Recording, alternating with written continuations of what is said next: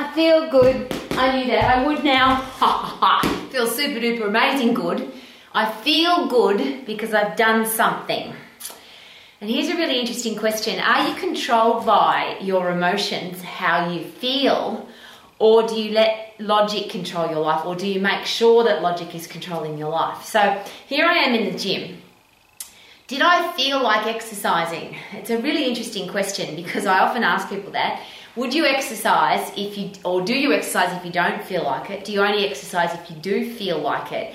And what if you don't feel like it? What happens to your body if you never if you never exercise? Obviously, you're going to rot away. You're going to get old really quickly. You're going to pick up germs, bugs, viruses, and diseases much easier. Poor hair, skin, and nails. Uh, you could be depressed. You could be anxious. There's a whole heap of things that happen if you don't move your body. Lifestyle diseases, coronary heart disease, type 2 diabetes, osteoporosis, depression, obesity, Alzheimer's, dementia, most cancers most of the horrible diseases that are killing the human race are caused by inactivity. So if you if you are inactive, your life's going to be pretty crap. But what if you don't feel like being active?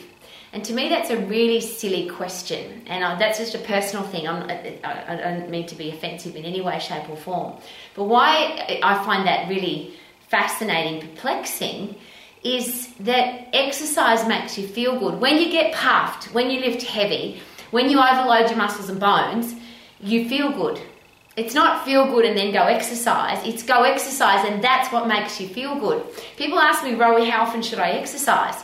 It's a silly question because the answer is always the same for me. How often do you want to feel good? Every time I feel stressed, every time I feel annoyed, every time life is throwing interesting stuff at me, the very first thing I turn to is the boxing bag, skipping rope, treadmill, cross trainer, find a hill to run up, find some soft sand to run through. As soon as I get puffed, I've now got a clear head so I can handle that challenge better.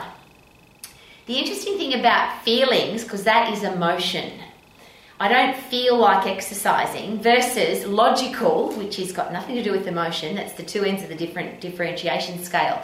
There's the emotional and there's, there's logical, and they're very, very different. Logical says, should I exercise? Of course, the answer is yes.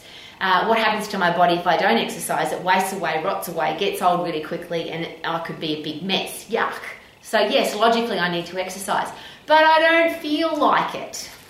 Well, why I find that such an interesting concept is because I'm fit and strong, I never not feel like it. Uh, and that sounds a little bit pompous ass, I get that.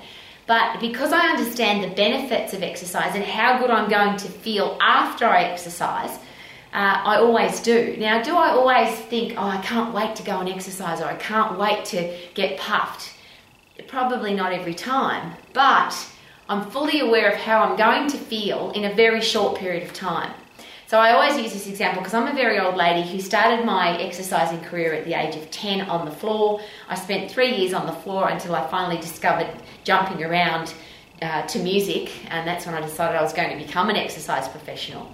But then, when I became an exercise professional, I didn't learn my anatomy and physiology. I just followed what everybody else was doing. I'm sharing that with you because I spent a lot of time in my life doing stupid waste of time exercises that busted my joints, every bone and muscle, ligament, tendon, and joint in my body has got a challenge because I spent so many years doing stupid exercises. And I'm sharing that with you because I hope you never do stupid exercises. I hope you learn your, your anatomy and physiology so that you can learn for yourself what's going to hurt your joints and what doesn't. But what happens to me now is when I wake up in the morning, when you first, if you were to ever wake up with me, you'd go, oh my God, she's such an old lady. She looks like she's 120. Because when I first wake up, synovial fluid doesn't seem to be existing in my joints because I've been lying down. And everything hurts, everything's busted, everything's broken, everything hurts. I can hardly walk when I first get up in the morning. I do not feel like exercising. I do not feel like moving my body because my body hurts. But what I do know is that the sooner I get moving, the sooner I get synovial fluid through my joints. But more importantly, the sooner I get moving at, at 100% effort, I then get epinephrine, cortisol, adrenaline, which are painkillers. I get endorphins, which is a pain killing neurotransmitter. So the sooner I can get puffed first, th- very first thing every single morning, the quicker I can feel good. So even though I don't feel good at the start of the day, the very first thing I do is I go to my cross trainer because there's no pounding on a cross trainer. I can go absolutely flat out. I go for 10 seconds as hard as I possibly can. I don't warm up, I don't have to because it's a cross trainer. I'm going flat out. My body warms itself up because it pumps adrenaline, epinephrine, and cortisol, which are automatic.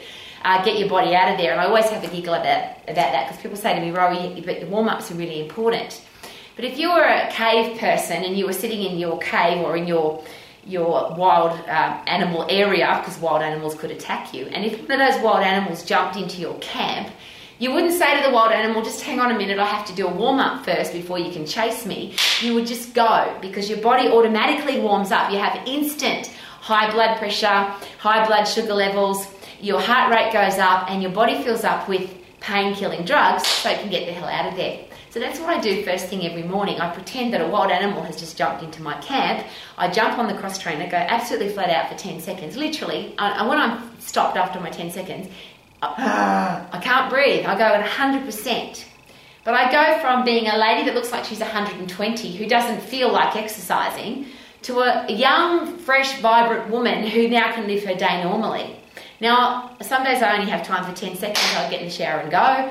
Uh, I always have a cold shower to start with and a cold shower to finish, so i am refreshed, I'm revived, I feel fantastic, and my day starts amazingly well. Sometimes I'll do that three or four times.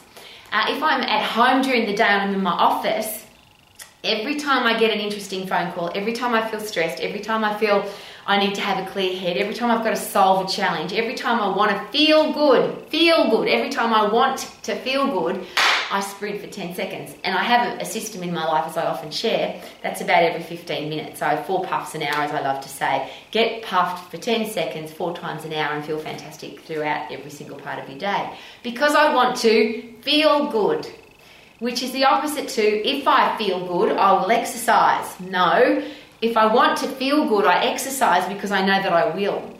And to me, that's not just uh, emotion because I know how good I'm going to feel. That's logic, and logic is based on anatomy and physiology, which is fight and flight, 10 seconds, epinephrine, adrenaline, cortisol. And the beautiful thing, as I always bang on about every single day, once you get your breath back after you've gotten puffed for 10 seconds flat out, your body now says, Wow, congratulations, Rowie, you got away from the wild animal. It didn't kill you. You either killed it or you ran away from it. So now I have a brain that's filled with dopamine, reward, congratulations, you got away from the wild animal. Serotonin, which is a satisfaction neurotransmitter, you love your life, doesn't matter what's going on, you'll feel good. And I just, as a quick side note, serotonin is that uh, neurotransmitter that every single pharmaceutical antidepressant is trying to simulate inside your brain. Uh, here's a great question Take a drug that's got horrible side effects, which one of those is suicidal tendencies, or get puffed for 10 seconds, change your brain chemistry immediately and make sure that your serotonin levels are as they should be so you feel fantastic. So, dopamine, serotonin. The really big one for me, though, is brain derived neurotrophic factor, which is the myokine that comes out of the muscle, the message that comes out of your muscles when you overload them, and goes to your brain to say for next time, when she gets puffed, when she lifts heavy, next time she overloads her muscles and bones, heart and lungs, she's got to be better. Because what if the wild animal's bigger? What if it's faster? She's got to be better. So your brain gets uh, this fertilizer that makes you be, uh, better at whatever you have to do for next time. But you get a clear head. So if I feel angry, emotion, if I feel frustrated, emotion, if I feel annoyed, emotion, if I feel sad, emotion, I sprint as hard as I possibly can to even out all of those neurotransmitters. And so I have dopamine, serotonin, brain drive, neurotrophic factor. So I can now think clearly, make better decisions, and make those decisions based on logic, not emotion. And every time you hear yourself say, I feel, that is emotional because the feeling is an emotion. Logic, it's got nothing to do with feeling, it's got to do with facts, cold hard facts. And if I sprint and if I lift heavy, I will produce epinephrine, adrenaline, cortisol. I will then produce dopamine, serotonin, brain drive, neurotrophic factor, and I will feel good. So I often ask this question Do you want your hormones to be in control of your life? And a lot of people share, particularly women my age, will share with me, My hormones are controlling my life. Uh, and I'll rephrase that. A lot of men say to me that their female partner's emotions are controlling her life. We often use it as an excuse. Well, I don't want to have anything controlling my life except me.